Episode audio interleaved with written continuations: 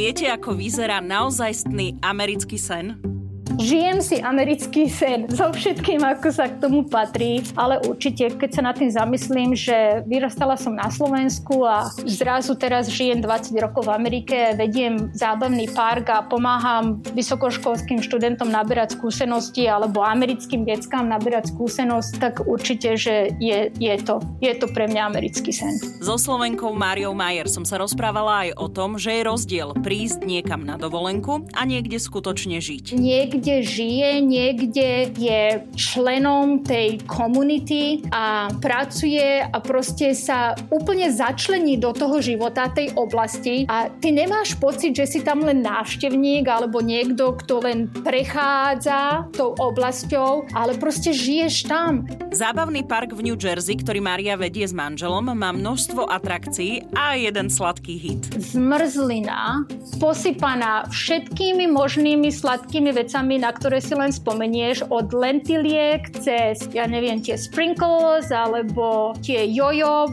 vatičky. U nás sa tomu hovorí marshmallows, neviem, jak sa tomu hovorí u vás. Áno, A nakoniec je to zabalené v cukrovej vate, takže to je úplne ako, že perlička, že wow, tak všetko sladké, ktoré existuje, sa dá na jednu tácku, tam sa to zroluje do jednej vrabky. Predstavujem vám Slovenku Mariu Majer, ktorá v lete pred 20 rokmi brigádovala v zábavnom parku v New Jersey. Teraz ho vedie. Ja som Oli Čupinková a počúvate podcast Slováci v zahraničí.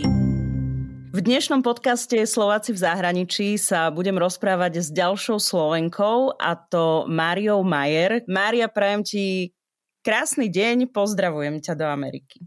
Ďakujem veľmi pekne, Oli, ahoj. Som veľmi rada, že si ma pozvala do tejto relácie som rada, že môžem pozdraviť aj tvojich poslucháčov. tak pozdravujeme teraz všetkých poslucháčov podcastu Slováci v zahraničí. Ďakujeme veľmi pekne. Teším sa, že si si našla čas, že sa môžeme rozprávať. Ja sa musím priznať, že mám, mám veľmi rada rozhovory s ľuďmi, o ktorých toho viem veľmi málo, pretože dostaneme sa tam, čo všetko si ochotná mi povedať. Áno. tak, takže sa na to veľmi teším. Poďme úplne od začiatku a presne tak, tak ukážkovo, takou ukážkovou otázkou. Mária, kedy si odišla zo Slovenska? Ja som prvýkrát odišla zo Slovenska v roku 2001, takže pred 20 rokmi, čo sa mi ani nechce veriť. A viac menej od tej doby som väčšinou času strávila v zahraničí. Ty pochádzaš odkiaľ zo Slovenska? Narodená v Topolčanoch, takže žochárka. Ale vyrastala som v Dolnom Dubovom, čo je malá dedinka pri Trnave. A tam som vlastne strávila detstvo aj vyrastala. Rodičia tam ešte, alebo teda mamina tam ešte stále žije. Takže keď prídeme na Slovensko, tak väčšinou času trávime tam samozrejme. Do školy som chodila v Trnave a, a potom teda na výšku v Bratislave na ekonomickú univerzitu. To som sa chcela opýtať, že čo si študovala, lebo väčšinou nás to už potom tá škola nám trošku aj niekedy určuje smer. Nie vždy, samozrejme, ale že veľakrát vďaka škole alebo napriek škole sa niekam dostaneme. Ty si teda študovala ekonomickú a sama si povedala, že si teda odišla pred tými 20 rokmi. No kam ťa zavialo? Zavialo ma do New Jersey a bolo to vlastne počas môjho vysokoškolského štúdia. Cez letné prázdniny som ako členka programu Work and Travel vycestovala do Spojených štátov na 4 mesiace si zarobiť a vyskúšať, že o čom to je, keď človek žije v zahraničí. To bola moja taká prvá vstupenka do Ameriky. A prišla som tam aj s bratom v to leto. Prišli sme do New Jersey a vlastne tam sme pracovali a cestovali troška a potom sme sa na jeseň vrátili domov. A čo potom? Ja som, uh, ja som prišla naspäť na Slovensko, dokončila som vysokú školu uh, ako inžinier a potom vlastne Amerika sa mi zapáčila a možno, že ešte by bolo zaujímavé poznamenať, že ja si pamätám, keď som bola na základnej škole, prvý stupeň základnej školy a vtedy nejako Amerika nebola až toľko v pozornosti, alebo teda pre čo som ja bola si vedomá, ale nejakým spôsobom proste som dostala tú myšlienku, že ja chcem ísť do Ameriky a maminu som trápila, proste, ja neviem, jedno celé leto, či nemáme nejakú rodinu v Amerike, lebo ja by som strašne chcela ísť do Ameriky na návštevu. A potom ma to nejako opustilo až teda do toho štvrtého ročníka na vysokej škole, kedy som si povedala, že idem, vyskúšam a zapáčilo sa mi. A zapáčilo sa mi, vrátila som sa na Slovensko, skončila som vysokú, požiadala som o internship um, aby som teda mohla ísť naspäť do štátov a ďalej tam naberať skúsenosti. A to bol, to bol 18-mesačný internship, takže rok a pol. No a potom odtiaľ sa to už vyvíjalo ďalej. Je to presne to, čo si myslíš že odporúčaš, nehovorím, že konkrétne ten program, ale tá taká odvaha mladých ľudí cestovať, ísť, skúšať, pracovať v lete, poznávať nové krajiny. Áno, teraz je síce pandémia a trošku sa nám tak tieto veci pozastavili, ale veríme, že sa do toho čím skôr vrátime. Ale v tom čase, že boli práve tieto programy takým tým odvážnym krokom k tomu, aby človek aj prekonal sám seba a potom vlastne ani nevieš, ako si nabrala tú odvahu na možno ďalší život v zahraničí? Ja si myslím, že určite áno. A či už to je dnes alebo pred 20 rokmi, tak ja by som odporúčala každému mladému človeku vyskúšať byť účastníkov takéhoto programu, lebo vlastne odhalí sám sebe veci, o ktorých ani nevedel ten človek. A je to úplne iná skutočnosť, Um, ako mladí ľudia cestujú, hej, chodia na dovolenky, na túry a neviem, hoci všade po svete, hoci kadial, ale predsa toto má človek pocit, že niekde žije, niekde, niekde je členom tej, tej komunity a pracuje a proste sa úplne začlení do toho života, tej oblasti. A ty nemáš pocit, že si tam len návštevník alebo niekto, kto len prechádza tou oblasťou, ale proste žiješ tam. A to ti dá úplne, ale úplne iné skúsenosti, úplne iný pohľad na veci, zabezpečiť si ubytovanie, oprať si, navariť si, je zima, kúpiť si oblečenie, ja neviem, doprava. A teda popri tom samozrejme práca a zodpovednosť tam. A začleniť sa do tej komunity, nájsť si kamarátov, zoznamovať sa s ľuďmi, že proste široké spektrum a, tých zážitkov a skúseností a ja to vidím, možno, že trošička predbieham, ale u nás v Západnom parku my zamestnávame medzinárodných študentov z celého sveta a ja to vidím na tých mladých ľuďoch každý jeden rok, že ako oni cez to leto narastú ako osobnosť, proste sebavedomie, skúsenosť a už potom na základe tých skúseností stávajú a v mnohom ich to ovplyvňuje v ich ďalšom živote a rozvoji, čo je úplne úžasné. To si pekne povedala a chcem vyzdvihnúť tú myšlienku, čo si vlastne povedala, že že keď tam prídeš aj cez takýto program a pracuješ, tak žiješ v tom prostredí, neprechádzaš iba, že Presne nie si len návštevník. Tak. Presne tak, žiješ tam, není si, není si na internáte, na vysokej škole a, a žiješ len v tom okruhu, ale proste si, si normálny, začlenený človek, so všetkým, ako, čo k tomu patrí, adresou, poštovou a všeho všudy. Ty si teda vravela, že ťa odvialo do toho New Jersey. Mhm, áno. A čo sa dialo teda potom? Musíme tých 20 rokov e, nejako efektívne vypovedať. Efektívne vypovedať. Takže v tom e, prvé leto 2001 som prišla do New Jersey, do zábavného parku. A zábavný park sa volá Land of Make Believe a tu som začala pracovať. Myslím si, že moja prvá pozícia bola predaj suvenírov v tom gift shope a odtiaľ potom som prešla na predaj vstupeniek a, a potom sa to nejako zrazu rozbehlo a stala som sa asistentkou um, finančnej manažérky, takže som mala možnosť získať um, nejaké tie skúsenosti aj z toho zákulisia, ako taký vodný, zábavný a vodný park funguje z tej finančnej stránky. A tým, že som vlastne študovala na ekonomickej univerzite, management, financie a tak ďalej, tak toto mi bolo dosť také blízke. A, takže to bolo niečo, čo ma bavilo a zaujímalo, hlavne v inej krajine, ako, ako fungujú veci, ako, ako oni robia určité procesy a tak ďalej. Takže som vlastne to leto dokončila tým, že som pomáhala tomu finančnej, finančnej asistentke, mala som na starosti tok hotovosti, vyberanie peňazí a tak ďalej. A už popri tom Popri tom sa mi ponúkli aj iné veci, ako je kontrola inventúry, zacvičovanie nových zamestnancov. No a to bolo vlastne takou inšpiráciou pre mňa, keď som si povedala, že toto je zaujímavé a takéto na Slovensku v tomto odbore my zatiaľ nemáme, alebo teda nebola som vedomá o nejakom zábavnom, pevnom zábavnom parku, vodnom parku na Slovensku, okrem asi Luna parku v Petržálke, ak ešte existoval vtedy. Um, a proste sezónny biznis, takže úplne nejaký nie, iný koncept, uh, než čo som študovala. A vtedy som si tak povedala, že ja by som sa sem chcela vrátiť a chcela by som vlastne sa naučiť viacej o tom, ako to všetko funguje. A preto som požiadala o ten 18-mesačný internship. Dokončila som vysokú školu na Slovensku, vrátila som sa sem a potom ďalšie leto som viac menej mala na starosti ja ten tok hotovosti.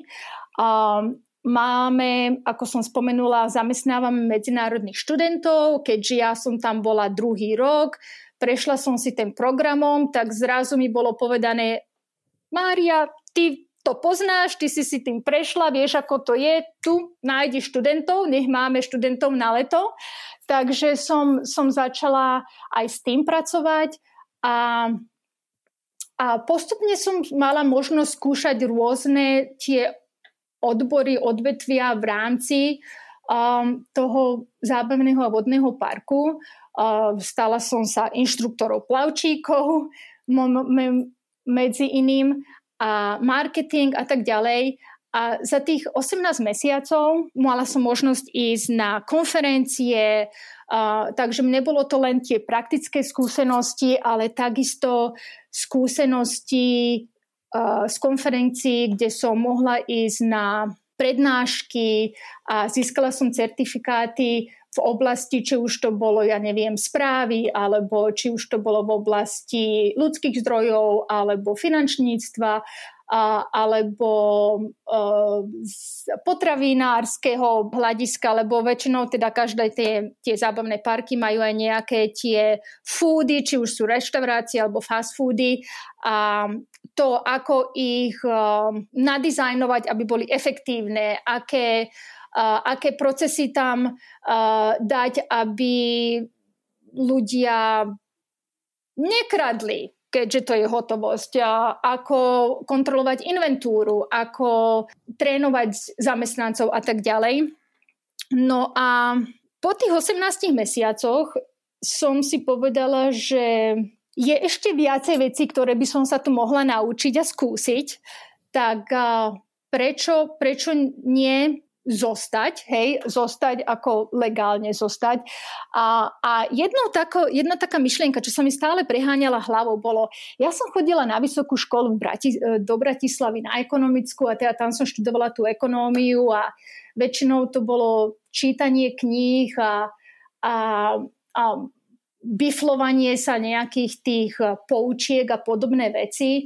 A dovie, ako to tu je na tých školách, ako keby som študovala tu, čo, aké by to bolo, či by to bolo rovnaké alebo odlišné, tak vtedy mi nejako tak rozsvietila sa tá žiarovka v hlave a som si povedala, že ja idem sem do školy, aby som zistila, či tá ekonomická v Amerike je taká istá, jak tá ekonomická na Slovensku. Takže som sa rozhodla zistiť, kto v mojom okolí, ktoré, ktoré školy, ktoré univerzity sú tu na blízku, ktoré majú aké programy. A rozhodla som sa prihlásiť sa do Centenary University, ktorá sa nachádza v mestečku Hackettstown, to je asi 15 minút autom od nás. A tí ponúkali program MBA, je to súkromná univerzita, nie je velikánska, nie je to Columbia, nie je to Harvard, ale, ale teda má asi 3000-4000 študentov, takže celkom taká, taká rozumná veľkosť. A na základe nejakých tých začiatočných, počiatočných rozhovorov, čo som sa stretla s určitými profesormi tam a nejakými tými poradcami z hľadiska čo študovať, na aké predmety sa prihlásiť a tak ďalej, tak mi to bolo tak nejako tak srdci blízku, lebo veľa ľudí, ktorí tam učili, mali mali skúsenosti z reálneho života a proste boli to profesori, ktorí neboli len vyštudovaní učitelia, ale boli to biznis ľudia, ktorí, ktorí riadili firmy a teraz ako postúpili v tej kariére k tomu, že išli od toho praktického um, k tomu teoretickému. A to ma nejako tak inšpirovalo, takže som sa vrátila na Slovensko, požiadala o študentské víza, ktoré som našťastie dostala a vrátila som sa do Ameriky na ďalšie nejaké tri roky, a kde som študovala, spravila som si svoj MBA a, a také zaujímavé postrehy medzi teda tým porovnaním Slovensko, Slovensko a teda táto, špeciálne táto univerzita, ktorú som si vybrala v New Jersey. Rozdiel bol um, profesori alebo učitelia, ktorí boli viac menej z toho podnikateľského sektoru, takže mali skúsenosti, ktoré sa, s ktorými sa veľmi radi s nami delili. A mala som jedného profesora, ktorý fungoval v Ázii a celá vlastne naša, náš predmet, myslím, že to bolo medzinárodný management. A celý ten predmet bol toho, o tom, že dostali sme projekt, sme firma, ktorá sa rozhodla predávať plienky v Indii. A mohli sme si vybrať, že či, sme, či vyrábame plienky v Amerike a dovážame ich do Indie, či ich budeme vyrábať v Indii a predávať v Indii, alebo čo čo a ako, ako si to zorganizujeme, bolo na nás. A vlastne známka toho predmetu bola tá, tá finálna prezentácia. A mm-hmm. to sme boli v tímoch, ja neviem, asi štyria, štyria v jednom týme a celý ten projekt bola viac menej malá diplomovka, keď nad tým teraz rozmýšľam, to mala asi 100 strán a išlo to do takých detajlov, že lebo teda ten, z môjho hľadiska to malo byť dokument, ktorý keď si niekto zoberie, tak ho môže aplikovať a na základe toho môže tie plienky predávať. A počas tej finálnej prezentácie sa na mňa ten profesor pozrie, jak som teda hovorila tú svoju časť a on hovorí, že a aký je kód plienok v Indii, keď sa idú uh, deklarovať cez colnicu. A ja som sa na neho pozrela a hovorí, že je to kód, vymyslím si teraz, 2145.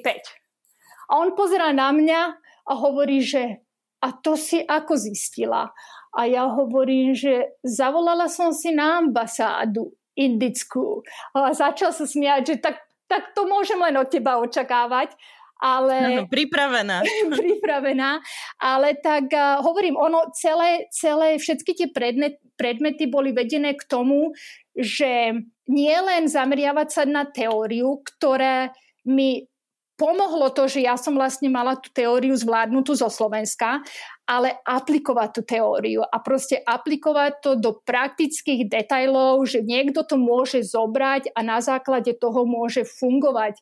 A takže, takže to, bolo, to bolo také pre mňa milo prekvapujúce, lebo teda uh-huh. to nie, že len naplnilo moje pre, očakávania toho štúdia v Amerike, ale teda ich o mnoho prevýšilo a si myslím, že to bola jedna z takých ozaj naj, naj takých úžasnejších alebo najvďačnejších vecí, ktoré, ktoré som tu zažila.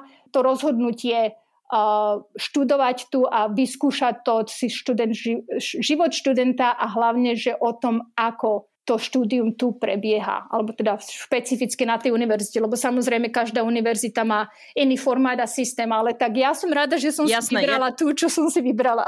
Ja ťa tu trošku zastavím. Ty si plynule prešla od toho, ako si 18 mesiacov pôsobila v tom zábavnom parku, ano. až k tej škole. A mňa mm-hmm. zaujíma, že či si keď si išla na tú školu, či si popri tom aj pracovala, alebo si potom vlastne prestala pracovať a išla si študovať?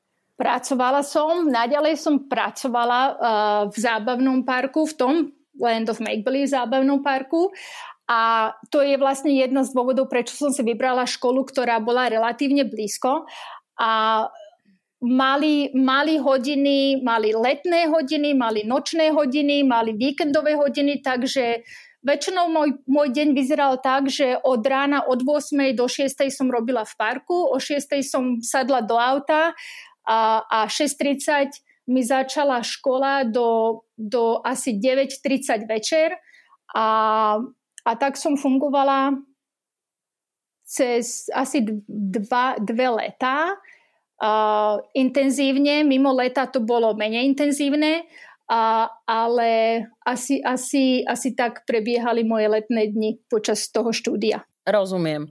No a keď sa ti podarilo dokončiť školu, mm-hmm tak to trvalo koľko vlastne?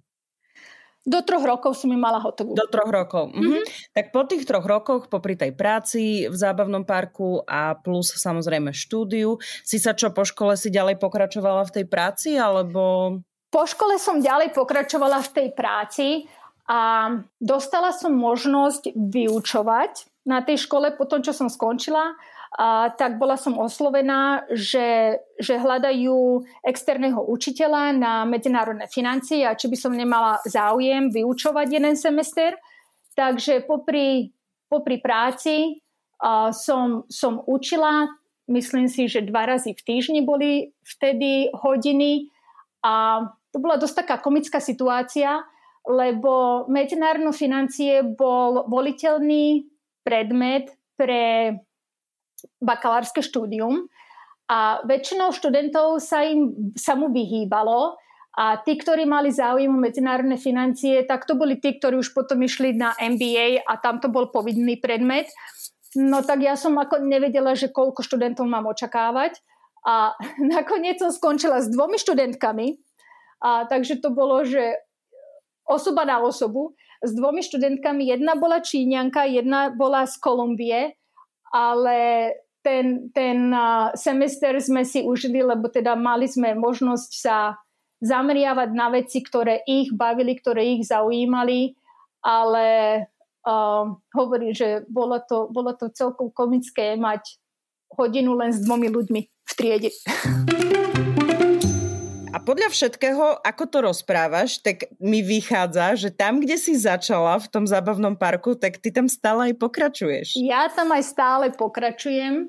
Medzi časom, teda počas tých mojich rokov tu pôsobenia, uh, som tu stretla aj svojho vtedy budúceho manžela. a uh, vlastne tento zábavný park Land of Make Believe je to rodinný zábavný park. Jeho rodičia ho založili v 1954 roku, takže má dlhú, dlhú tradíciu, dlhú históriu. On vlastne v tejto branži vyrastal a ja tým, že som tu roky pracovala, tak viac menej som sa naučila všetky, všetky tie zákulisia a, a teda potom prišlo isté k istému a bola svadba. prišlo isté istému a bola svadba. Nebola jedna svadba, mali sme tri svadby a teda na, naďalej spolu teraz vedieme tento zábavný park. Wow. Toto je aký životný príbeh. Fantastické. Tri svadby prečo? Tri svadby prečo? Prvá svadba bola u nás v zábavnom parku a to bolo viac menej tak, uh, také spontánne rozhodnutie, že sme si povedali, že ale však čo budeme toľko plánovať a, a cez leto a kým prídu henty, tamty a onaky, veď teda spravíme svadbu a, a potom budeme mať čas plánovať tie ďalšie. Takže prvá svadba a zo Slovenska prišli moji rodičia. A mali sme to u nás v parku, asi 60 ľudí. Od, e, do 6. sme robili a o pol 7. mala byť svadba. Lenže o pol 7. začalo pršať, prišla búrka, úplne, že hromy blesky, tak, tak všetci stáli pod, e, e, pod strom, no pod stromami nie, lebo to by nebolo bezpečné. A všetci stáli pod tým uh, šapito, ten, uh, ten uh, jak to volá? To, to... Taký ten stan svadobný? Áno, taký alebo... ten svadobný stan, áno, tam sa, tam sa všetci schovali pod svadobným stanom, kým neprišla búrka a keď búrka prešla, vyšlo slniečko a bol, bola svadba. A, a zaujímavé je, že v tom čase, vtedy akože neboli videohovory a FaceTime a podobné, fungoval Skype, a, tak a, brat bol doma vtedy mali malinké bábetko, takže tí nemohli vycestovať, ale aby aj on s rodinou mohol byť súčasťou, tak sme to cez Skype, už vtedy cez Skype pre, prezentovali na Slovensko. A, takže to bola, to bola prvá svadba. No a, a potom, aby teda zvyšok našich známych kamarátov a rodiny neboli uh, smutní, že oni nemohli sa zúčastniť, tak druhá svadba bola potom na Slovensku. Uh, tu sme mali na Sl- uh, Smoleniciach a, a tretia svadba bola zase v Arizone, lebo tam máme kopec známych na západnom pobrží a sme sa rozhodli, že my tie svadby prinesieme tým našim známym, aby sme nemuseli všetkých našich známych volať na jednu svadbu niekde v strede sveta. No ale tak akože svadba v zábavnom parku. to by som prišla. Áno, no, tak na budúce ťa pozývame. Keď budete eh, v Amerike moderné, nie obnovovací sľub. Teda aspoň poznám to z filmov. Áno, áno, je to, je to tu veľmi moderné, takže na budúce Oli, hneď si to dávam ako prvú, prvú na pozvanie. Ja, vidíš, jak Vidíš, ako ľahko sa pozvem. Jaj, no dobre, čiže... No a to je vlastne Američan, ten tvoj manžel. Môj manžel je Američan, áno. Čiže on bol domáci, on pracoval teda tiež v tom zábavnom parku. On presne tak, on tiež pracoval tu a, a teda teraz sme taký dvojkový tím, máme to rozdelené, on má viac menej na starosti také tie strategické dlhodobé veci a, a rôzne veci spojené s novými reguláciami, požiadavkami, zákonami, a tak ďalej, či už to je z oblasti štátu alebo uh, rozhodnutia nejaké na tej federálnej úrovni alebo lokálnej úrovni, lebo, lebo tu akože si ovplyvňovaná z každej strany. New Jersey si ovplyvňovaná a, a nejakým spôsobom dirigovaná z každej strany, takže on má to na starosti a ja mám na starosti chod parku a Neviem, ako veľmi chceš, aby som išla do detajlov. No, no uh, veľmi chcem. Uh, chcem teda vedieť uh, všetko o vašom zábavnom parku. Všetko mi povedz o vašom zábavnom parku. Aký je veľký, čo všetko tam máte, čo tam môžeme zažiť? Takže náš zábavný park keď sa porovnáva s inými parkmi, akože keď ho porovnávaš, ja neviem, Six Flags alebo Disneyland alebo Cedar Point, tak je ako malý park. Ale a pre nejaké lepšie také predstavu, lepšiu predstavu, tak máme asi 150 tisíc návštevníkov za sezónu a treba povedať, že naša, naša sezóna je od mája, konca mája do polky septembra. Takže my môžeme, môžeme mať okolo 2000, 3000, 4000, 5000 ľudí za jeden deň, čo je akože celkom pekné číslo. A o týchto zákazníkov sa stará asi 200, 250 do 300 zamestnancov. Takže čo sa týka tej operácie, ako je tam, je tam veľa rúk, ktoré nám pomáhajú. Um, je to zábavný park, teda ako ten Luna Park, kde sú kolotoče a, a takisto vodný park. By som to asi porovnala, uh, rozmýšľam, že čo, čo je také... Je to, je to celé usadené na vidieku, uh, takže veľmi zelená oblasť obklopený horami A na rozdiel od Disneylandu my nemáme vybetonované chodníky a ohradené záhony, že ľudia musia chodiť iba určitou cestičkou. Je to skôr navrhnuté tak, takým ležerným spôsobom.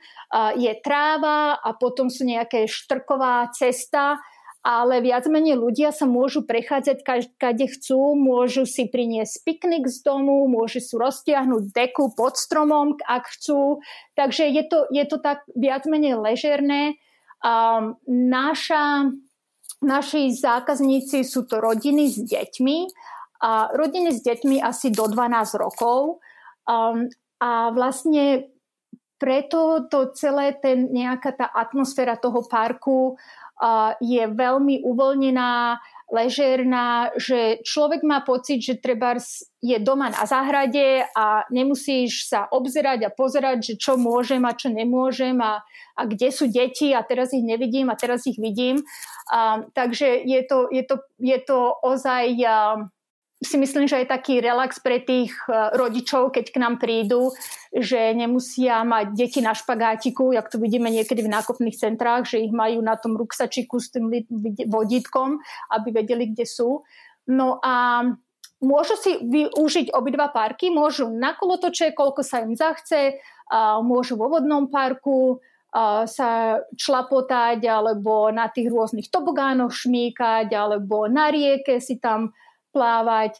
A, a samozrejme máme, máme občerstvenie, rôzne druhy občerstvenia, ktoré ponúkame tým zákazníkom. Taktiež, ako som spomínala, ak chcú, môžu si zákazníci priniesť jedlo z domu. To veľa parkov to nemá, ale jedno z takých, uh, takých špecifických vecí pre náš park je to, že my dovolíme zákazníkom, aby si priniesli jedlo z domu, ak chcú.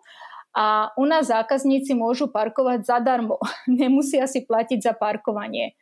A, takže, takže máme kopec zákazníkov, ktorí, ktorí sa k nám vracajú niekoľkokrát cez sezónu, rok po roku, majú tie pernamentky sezónne a, a vidíme ich niekoľkokrát do týždňa Takže asi, asi tak by som to zhrnula. My poznáme tieto zábavné parky z toho nášho pohľadu a to si teda pekne aj povedala, že ako to u vás funguje, že parkuje návštevník zadarmo, že si môže doniesť aj vlastné jedlo. A teraz sa poďme pozrieť na tú druhú stranu. Počkaj Práve... sekundu, zadarmo ano? není, musí si zaplatiť vstupné. Áno, áno, áno. Ale, ale môže si doniesť jedlo. Mm, bez nejakého ďalšieho príplatku, tak, že? Tak, tak, tak, presne okay, tak. dobre. Dobre. No a teraz ma zaujíma presne tá druhá strana, že čo všetko z tvojho pohľadu je také fakt, že dôležité pri zabezpečovaní takéhoto zábavného parku. Na čo ty všetko musíš myslieť? Chápem, že na úplne všetko, ale že čo je aj tá taká podstata toho celého, že čo ťa na tom baví? Jasne. Hľadáme to pekné. Áno, hľadáme to pekné. Určite, určite treba, treba sa zamriavať na to pekné, ale táto robota je veľmi zaujímavá a človek sa v nej nenudí. A ja by som to najlepšie prirovnala, že ako keby si riadila také mesto. Lebo ozaj každý jeden aspekt tam, tam je v tom zahrnutý. Um, jak som spomenula, my sme sezónny biznis, takže ten rok u mňa sa rozdeľuje na dve časti. Jedna časť je, keď sme otvorení pre zákazníkov, a to je od maja do septembra, a potom zvyšok roka, keď sme zatvorení. A ten zvyšok roka je, ako sme hovorili predtým o tých svadbách, tak ten zvyšok roka je ako keby si plánovala 100 svadieb naraz aby bolo všetko úplne presne tak, ako má byť, keď v maji otvoríš brány pre tých zákazníkov, aby proste všetko bolo na mieste a snažiť sa predvídať akékoľvek problémy a komplikácie, aby potom už to išlo ako po masle. Um, takže základným, takým môjim základným kľúčovým bodom sú zamestnanci, lebo keď nemám zamestnancov, nemôžem otvoriť a je to jedno, či mám 500 zákazníkov v parku alebo 3000 zákazníkov v parku, viac menej množstvo mojich zamestnancov je vždy ten istý. Ja potrebujem minimálne tých 130 až 150 ľudí každý deň, aby som mohla všetky atrakcie otvoriť a zákazníkov obslúžiť, aby nemuseli nikde, nikde na nič dlho čakať, aby bolo všetko čisté a tak ďalej. Takže, takže veľký čas môjho roka alebo môjho úsilia je zameraný na hľadanie zamestnancov. A my máme zamestnancov, ako som spomínala, aj zahraničných študentov a samozrejme väčšina zamestnancov sú americkí zamestnanci, ľudia, ktorí bývajú v tejto oblasti asi tak do 30 minút jazdy autom, okruh 30 minút jazdy autom.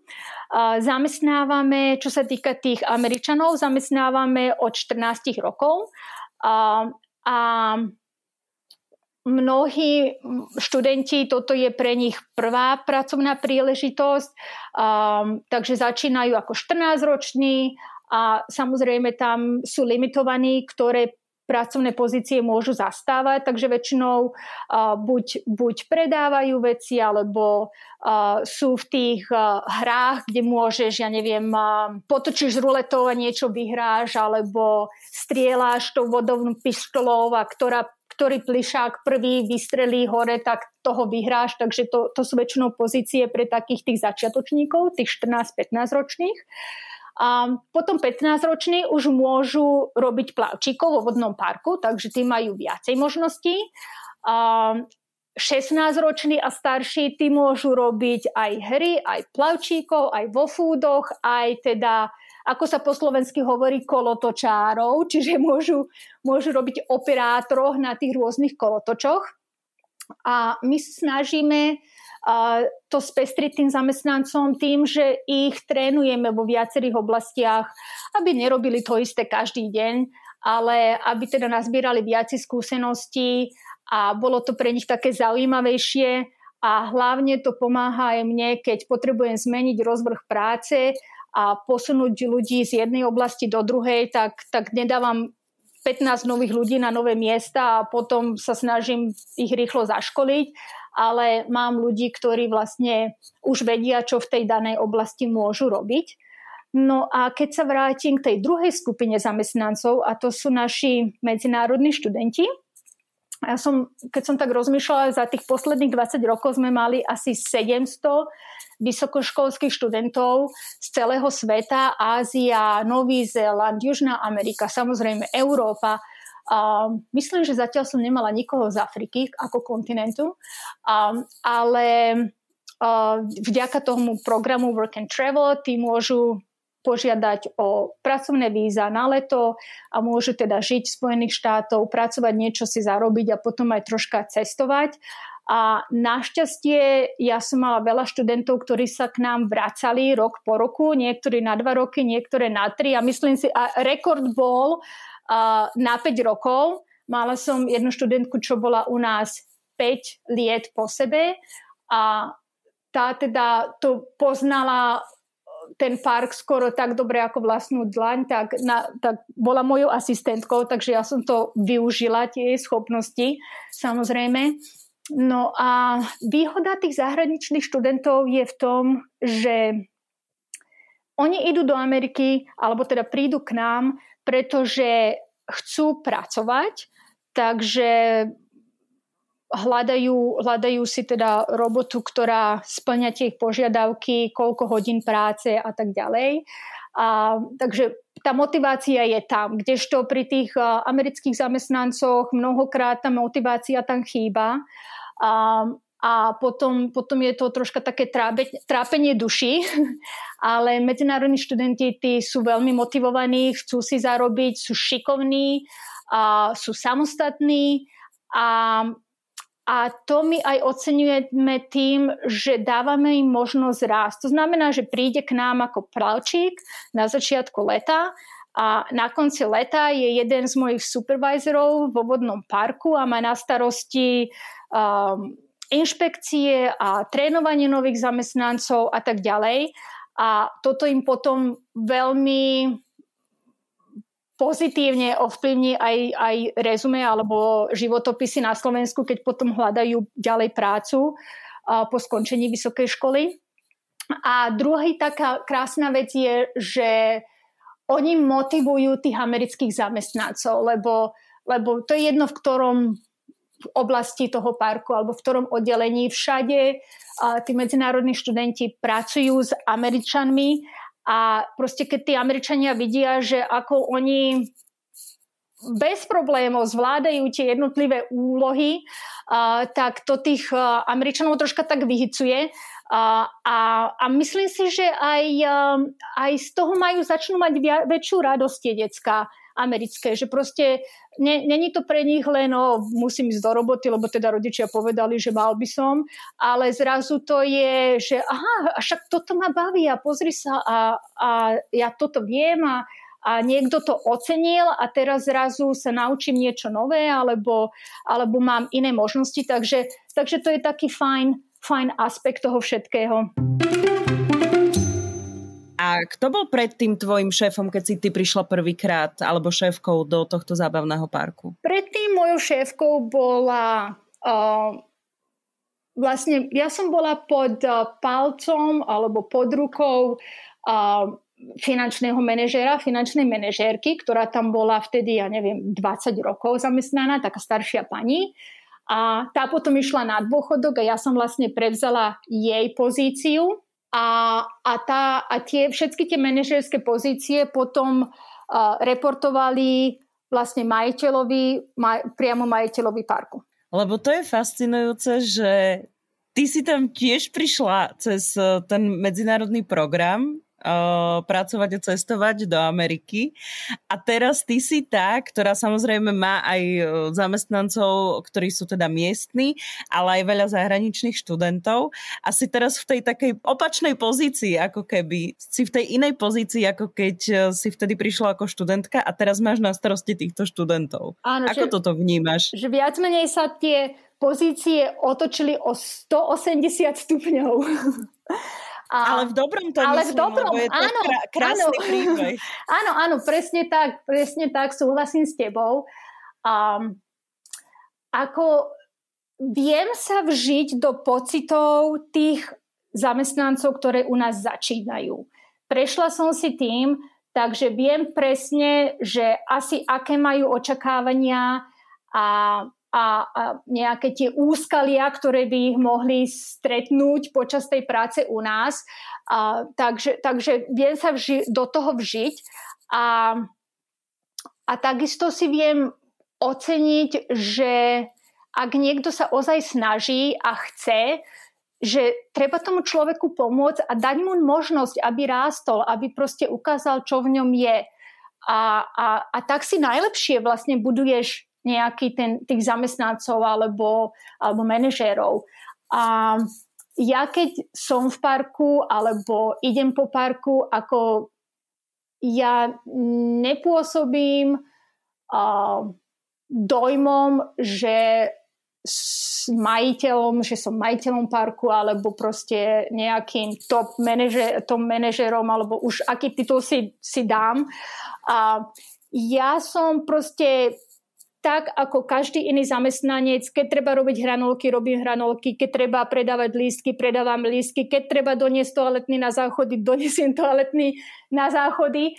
A, a, a to je na tom krásne, že proste my sme všetci ako jedna veľká rodina a, a tým, že sme rodinný podnik, tak nie je tam nejaká hierarchia, ktorá sa musí striktne dodržiavať a, a tým pádom sú tam nejaké tie obmedzenia, či už v komunikácii a tak ďalej, alebo v interakcii, ale my to máme vlastne tak nastavené, že ktokoľvek môže za mňou prísť s akoukoľvek otázkou um, alebo komentárom a, a majú prístup, vypočujem si ho a tí, tí, tí ľudia sa proste cítia dobre, príjemne a ako som povedala, súčasťou rodiny, mesto toho, aby tam mali nejaký pocit, že ja som len zamestnanec a, a, a čo budem čo hovoriť, aj tak to nikoho nezaujíma. Jasné, rozumiem. Znie to, znie to úplne fantasticky práve z toho pohľadu, ako som už povedala a budem sa opakovať a rada sa budem opakovať, že je to pre mňa krásny príbeh presne toho, že idem niekam, makám, áno a môžem aj zostať v podniku alebo teda vo firme, kde som začínala ako študent na brigáde alebo v rámci nejakého programu, tak ako ty a, a teraz ho vediem a mám na starosti zase z tej opačnej strany tých študentov. Takže je to pre mňa veľmi pekné a fascinujúce a veľmi ten môj pocit vlastne zdôrazňuje to, ako o tom rozprávaš, že v tvojom hlase počuť to to nadšenie, radosť a chuť z tej práce, pretože zase vieme, že vedenie akéhokoľvek podniku je náročné, lebo zase nebavme sa len o tých krásnych veciach. Presne tak. Ale, ale tá, tá vášeň pre to všetko, ak zostáva a pretrváva, tak eh, potom to znie tak, ako to, keď ty teraz rozprávaš o tej svojej práci. A tak, tak by to malo byť, akože človek by mal mať a dobrý pocit z toho, čo robí a, a by mal milovať to, čo robí, ako samozrejme, že aj ja mám dní, keď mám pocit, že nič mi nevychádza tak, ako by som chcela, ale zase tie, tie pozitívne dni prevyšujú tie negatívne, takže je to, je to ozaj, ako som povedala, je to zaujímavá rodi, robota, nie je to nudná robota, lebo každý deň ťa stretne niečo nové a keď už si myslíš, že už si to všetko videla a počula a už ťa nič neprekvapí, tak príde niečo nové a to ťa prekvapí. Ako napríklad študentka umýva dlášku tým, že rozsype tri vedrá uh, ľadu a potom na to strieka horúcu vodu, aby sa to roztopilo a tá voda, aby to zmila. Aha, a to je nejaká nová metóda? To bola očividne nová metóda, ktorú ja keď som zbadala, tak som nevedela, či mám smiať alebo plakať. A rázne som jej vysvetlila, že tak, takýmto spôsobom to nebude a ja milujem inovácie, ale radšej tú dlášku umývajme starou cestou, pekne s handričkou, nie, nie týmto inovačným spôsobom. Chcela som sa opýtať aj na nejaký super tvoj zážitok z vášho parku. Sice asi tam bude patriť e, tá svadba, ale ak si odmyslíme svadbu v zábavnom parku, tak čo ty máš rada u vás? Ja mám rada vodný park u nás. A zaujímavé je, že Trvalo mi asi 7 rokov, kým som ako do toho parku, vodného parku išla ako, akože, ako zákazníčka, že idem si to vyskúšať, aký ten vodný park je, ale ako to prostredie a celkovo ten dizajn je veľmi veľmi taký príjemný na dušu, že človek si tam sedí na lehátku alebo sedíš si v tube a po, to, po tej rieke sa dokola krútiš a vtáčiky spievajú a okolo behajú, ja neviem, zajačiky a motýliky lietajú a hráte nejaká dobrá hudba cez, cez tie repráky a proste ako tam človek môže sedieť hodiny a relaxovať a to je úplne ako, ako náplast na dušu. Keď si vravela, že uh, máš rada inovácie, Áno. tak uh, Vyvíjajú sa aj tie trendy aj v tých zábavných parkoch? Ja neviem, že ako, by, ako sa napríklad uh, odrážajú tie inovácie. Je to na tých všetkých prístrojoch, ktoré tam máte, alebo ako to je? Určite, určite inovácie sú a to je vlastne jeden z dôvodov, prečo každoročne chodievame na niekoľko medzinárodných konferencií, kde, kde už či z toho teoretického hľadiska, ako, ako robiť určité veci, dostávaš nejaké tie tie prednášky, alebo aby sme videli tie trendy, či už sú to, či už sú to suveníry, alebo sú to uh, jedlá do občerstvenia, alebo sú to kolotoče, alebo sú to hry, a že proste človek tam dostane prehľad, čo, tá, ktorým smerom sa to celé vyvíja, aké sú trendy, čo, čo fičí, čo nefičí, čo je populárne, čo nie je populárne.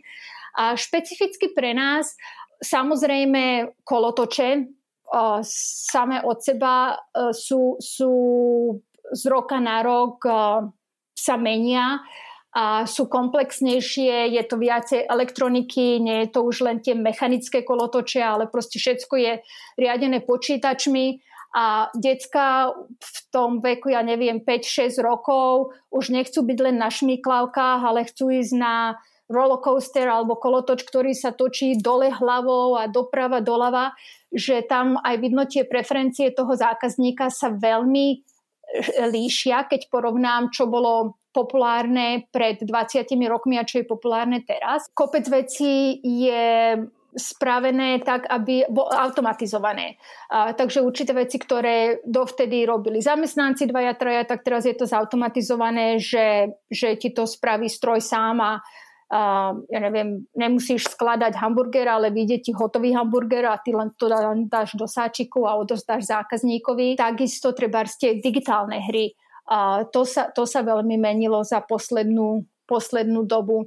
Takže tam, tam vidno, že ako sa celá tá, tá oblasť, ten priemysel toho zábavného parku mení. A asi taká perlička, čo mňa šokovala, a teraz neviem povedať, že či to bolo šokované v dobrom alebo šokované v zlom. Jednoznačne to bol úplne že netradičný prístup a, a to bolo, keď sme boli na poslednej konferencii ešte pred pandémiou. A jedna firma dáv, predávala, ponúkala a, virtuálnu realitu a celý ten ich koncept bol položený na tom, že ty máš viac menej bazén, alebo, alebo takú väčšiu vaňu si povedzme a zákazníkom prepožičiaš túto virtuálnu helmu alebo jak, jak také potápacké okuliare a oni proste sa ponoria do tej vody, budú, budú sa tam držať na kraje nejakého, nejakého toho zábradlia a budú cez tú virtuálnu realitu pozerať, že ako keby oni sa potápali pri veľkom bariérovom útese. A ja som na to pozerala a hovorím, že pane Bože, ako, čo, už, čo nevymyslia, ale sa na druhej strane ako tam, tam, tam to smeruje, že veľa vecí, ktoré bývali naživo, sú teraz virtuálna realita a, a to ako dosť, dosť to mení celý ten zábavný priemysel.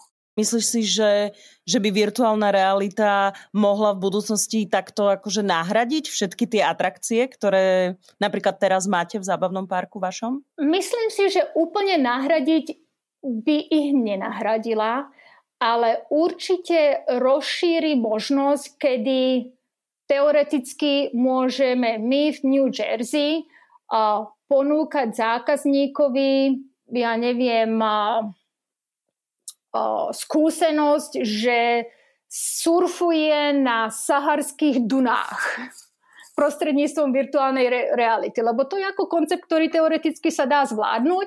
Máš tam nejakú tú, tú snowboardovú dosku pripojenú na nejakom tom traslátku, fúkneš mu na hlavu prilbu a predstavuje si, že, že je na Sahare a, a lyžuje po Dunách v New Jersey. Ešte si aj spomínala napríklad aj trendy v jedle. Uh-huh. Aké máme trendy v jedle v zábavnom parku? Aké máme najnovšie, alebo najnovšie, ja som ho objavila asi pred dvomi rokmi a pre tých, ktorí ľúbia sladké, ako ja ľúbim sladké, takže pre mňa to bolo úplne, že wow. A to bola zmrzlina, posypaná všetkými možnými sladkými vecami, na ktoré si len spomenieš, od lentiliek cez ja neviem, tie sprinkles alebo uh, tie jojo vatičky.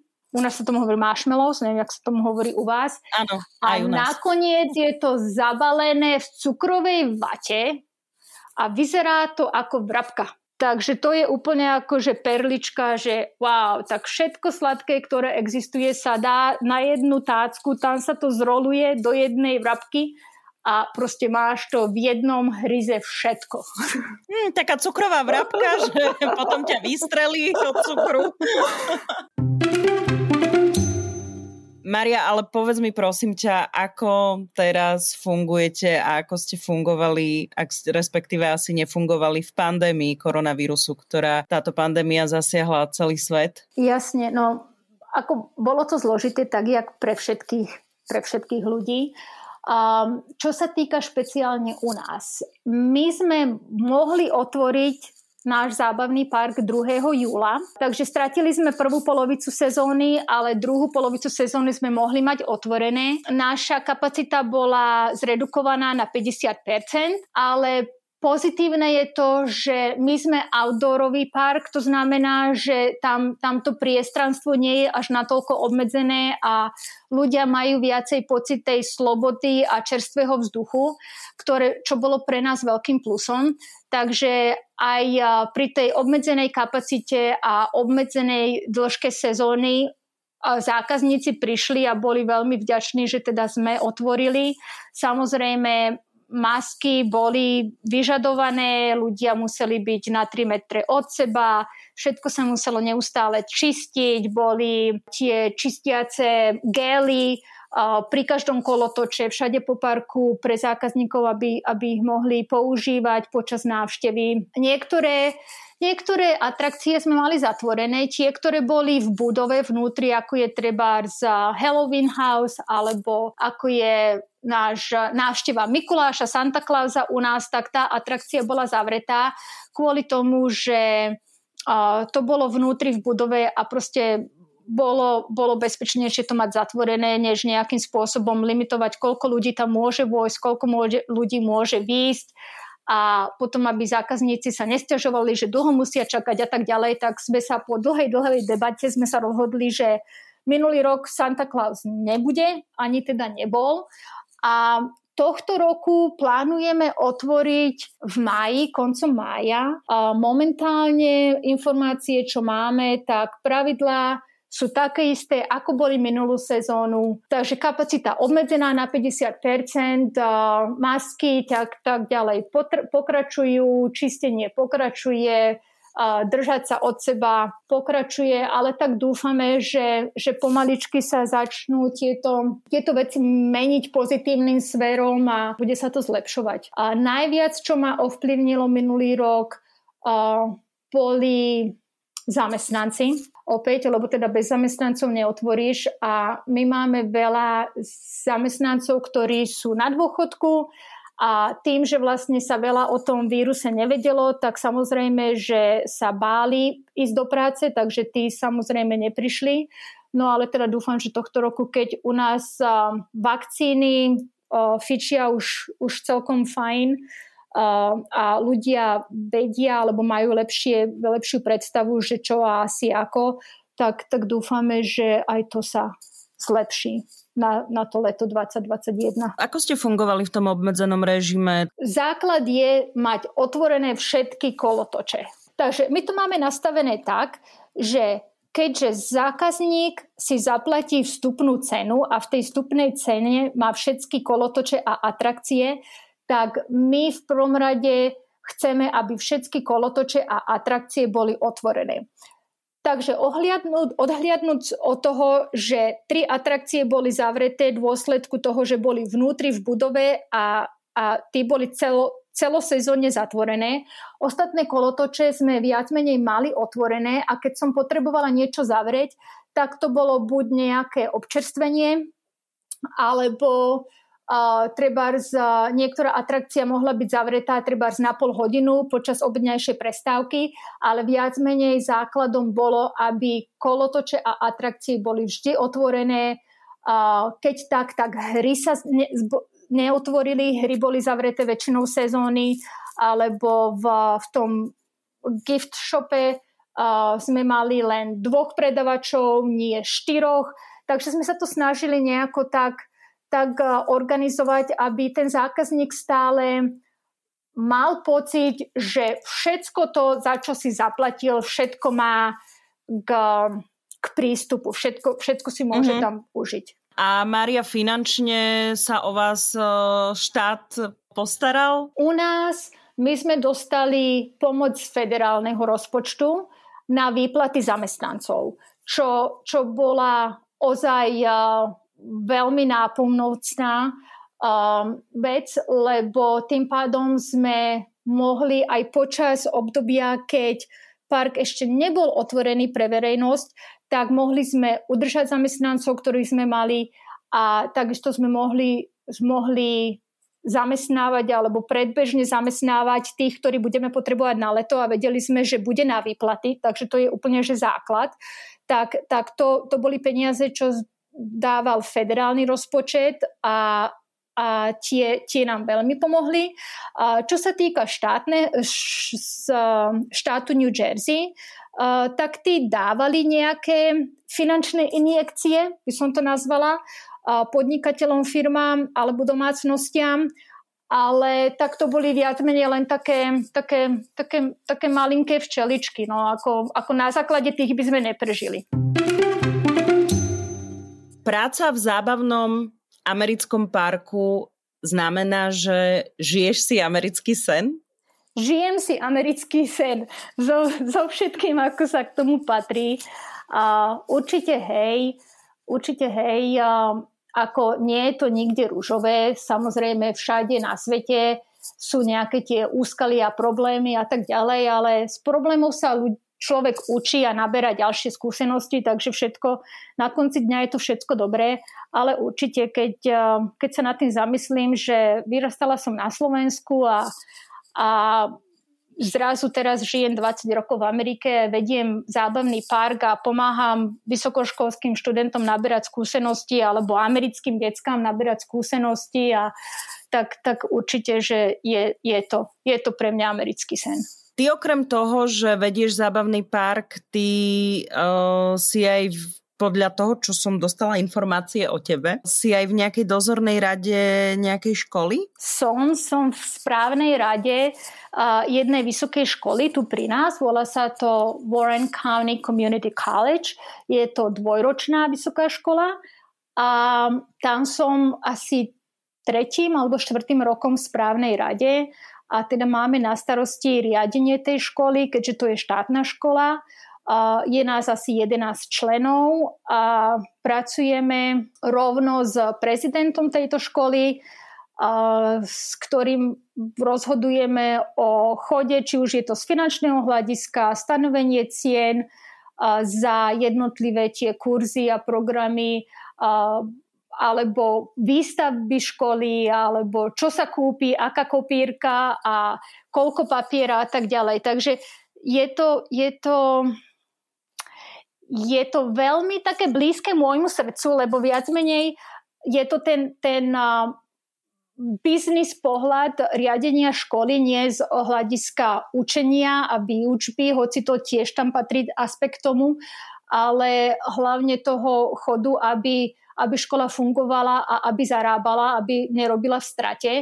A požiadali ma asi pred tými tromi, štyrmi rokmi, že keď teda mám skúsenosti s vedením podniku nášho zábavného parku a bývam v tejto oblasti, takže poznám, že akí, akí ľudia tu žijú a tak ďalej, tak že by chceli, aby som sa podelila s nimi o moje skúsenosti a stala sa členkou tejto správnej rady. Maria, ďakujem ti veľmi pekne za rozhovor, ďakujem ti za tvoj čas a verím tomu, že ešte by si mi rozprávala kopec zážitkov z vášho zábavného parku, ale to by náš podcast trval nie hodinu, ale štyri. Takže ja verím, že ešte sa niekedy spoločne porozprávame, ale hlavne, že sa niekedy aj stretneme a ideálne samozrejme v zábavnom parku v New Jersey. Určite, na budúce, keď najbližšie sa otvoria hranice a budeš môcť vycestovať, tak si u nás vítaná. ďakujem veľmi pekne, ešte raz ďakujem a prajem všetko dobré. Ďakujem aj ja veľmi, Oli, a všetko dobré poslucháčom, aj tebe a nech sa darí. Som Oli Čupinková, ďakujem, že ste nás počúvali. Ak poznáte úspešných Slovákov a Slovenky, ktorí uspeli vo svete a doma ich nepoznáme, napíšte mi o nich na Slováci v zahraničí zavináč Express.sk.